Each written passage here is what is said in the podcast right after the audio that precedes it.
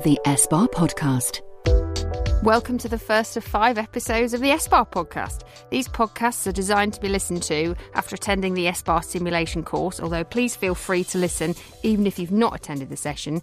And should you want more information about the course, then you can always email us on sbar.simulation at nhs.net. These podcasts form part of the SETS course, which stands for SBAR Education through Technology and Simulation, and are designed and funded as part of a technology enhanced learning grant from Health Education, Kent, Surrey, and Sussex. The SETS course uses technology enhanced learning to embed the use of the SBAR communication tool into care homes.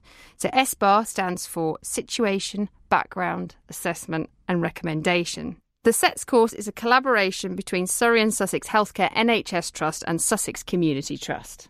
The course is designed in three parts, each using technology in a different way. Part one is an e learning course, which you should have completed by now. And if not, go to the e learning for health website, which is at www.e-lfh.org.uk, and search for SBAR Communication in Care Homes.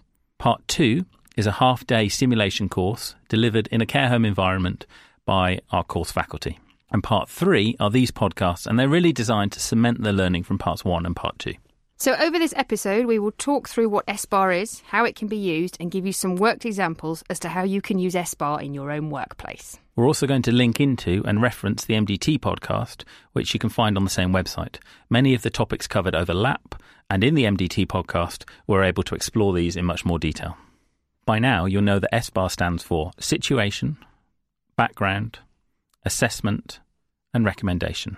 So, this introduction in SBAR format would be Situation. I am Dr. Iain Wilkinson. And I am Dr. Natalie Broomhead, and we are two members of the SETS course faculty and work at Surrey and Sussex Healthcare NHS Trust. The SETS course is a collaboration between Sussex Community Trust and Surrey and Sussex Healthcare NHS Trust. Background. The SETS course is a three part technology enhanced learning course to look at embedding the use of SBAR communication within the care home environment. Assessment. These podcasts follow on from the e learning and simulation sessions that you have done previously. The aim is for them to reinforce and clarify the learning that you've already done. Recommendation. Please listen to these podcasts to cement the learning and complete the SETS course. As you do so, think about how you would use SBAR in your daily working environment. If you have any examples of where SBAR has worked well, please let us know by email. Our email address is sbar.simulation at nhs.net. As with the simulation scenarios, each episode will focus on a case. In episode 1, we will meet Mr. Dean again.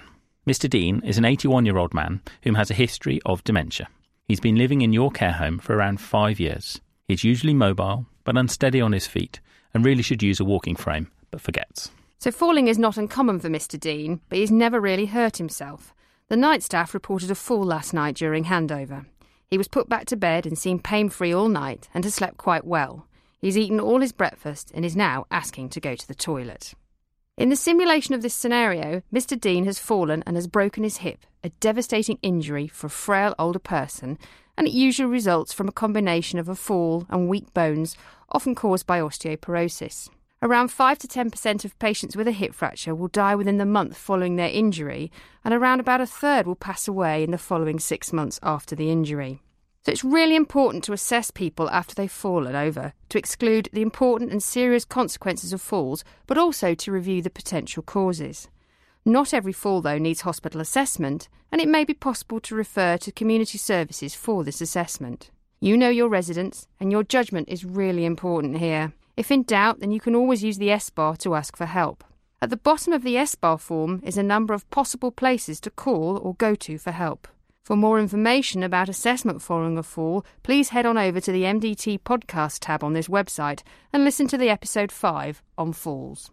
In this scenario, SBAR could have been used in the nursing handover to better improve the awareness of Mr. Dean's risk of falling. Situation. Okay, and moving on, let's hand over Mr. Dean in room 5. He's been walking around a lot today. Background. Mr. Dean has dementia and he's had a number of recent falls. Assessment. I'm worried that if we're not careful, he may fall. I've spoken to the falls prevention team who will be coming to see him in a few days' time. Recommendation. Tonight, could you keep a really close eye on him and make sure his frame is within reach so he remembers to use it? Or after the night shift. Situation. OK, and in room 5 we have Mr. Dean. He had a fall during the night. Background. Mr. Dean has dementia and has had a number of falls before. Assessment. He seemed okay, and we put him back to bed, but I noticed just before handover when I gave him his tea that he was in pain. Recommendation. I think we should ask his GP to come and see him today. Or, if a hip fracture was suspected, I think we should call an ambulance as he will need to go to hospital and have his hip x rayed. Or the form also could be used in preparation for a call to the 111 service. The SBAR form should not be used if there's a clear emergency that needs a 999 ambulance at this moment. For all other situations, working through the SBAR form and this process may help you to come to some conclusions about what sort of help you need for your client at this time. Falls, as we have said, are common. In a care home, when a patient falls, it is important to think along two lines. Firstly, have they hurt themselves? And, secondly, why did they fall and can we stop this happening in the future?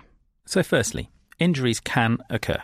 Think carefully about the head and neck injuries, and if in doubt, ask someone more senior to see the patient before moving them.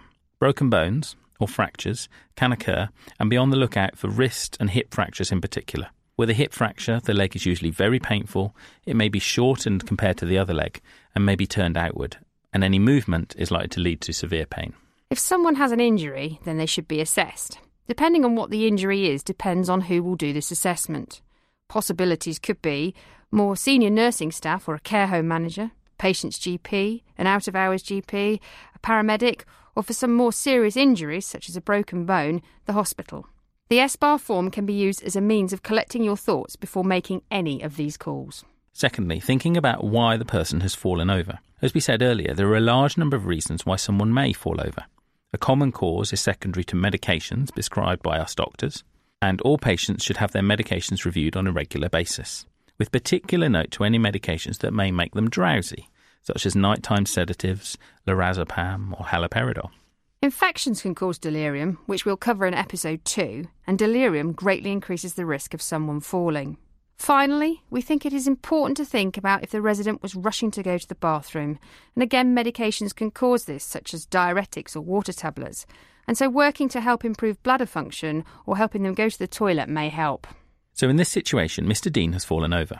With a patient who has fallen, SBAR can be used at handover if the resident has been highlighted as being at risk, at handover following a fall, from a care assistant to a team leader or nurse or home manager, from care home staff to GP or falls prevention service, and in preparation of a call to the 111 or 999 service, but not in an emergency situation.